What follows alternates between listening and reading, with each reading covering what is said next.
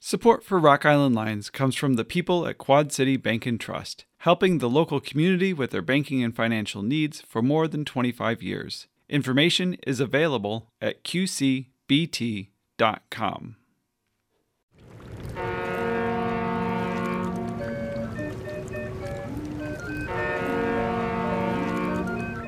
This is Roald Tweet on Rock Island.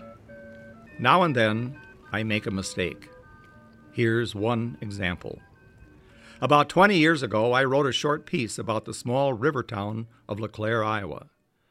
I thought the title was especially clever, The Town That Couldn't Turn Itself Around. I was referring to the fact that when LeClaire was founded in 1836, it was built facing a busy Mississippi River.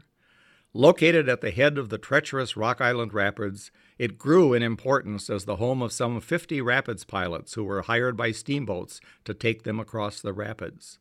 Soon it could boast of its Van Sant Boat Yard, best on the river.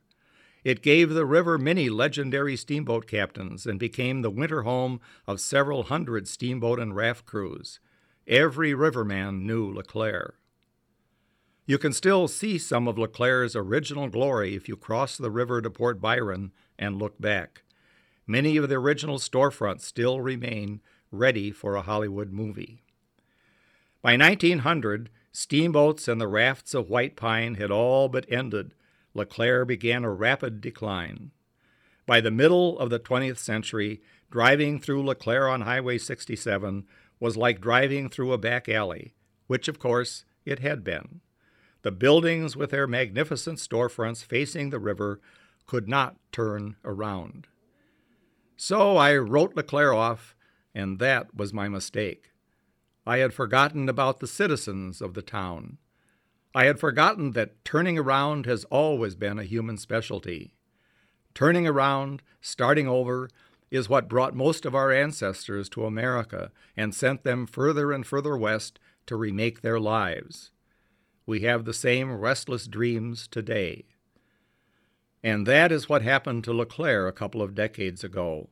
An abandoned building turned into an antique store here, an art shop there. Upscale restaurants opened as imagination soared. Soon, there was a born-again LeClaire. The back alley became Main Street. LeClaire has learned its lesson. It has not forgotten the river that created it. Tourist buses now make regular stops, both to shop for antiques and gifts, but also to visit the Buffalo Bill Museum in a repurposed steamboat by the river. LeClaire is no longer one-sided. I can't promise that I will stop making mistakes. I'm not nearly as good at turning around as the people of LeClaire, Iowa.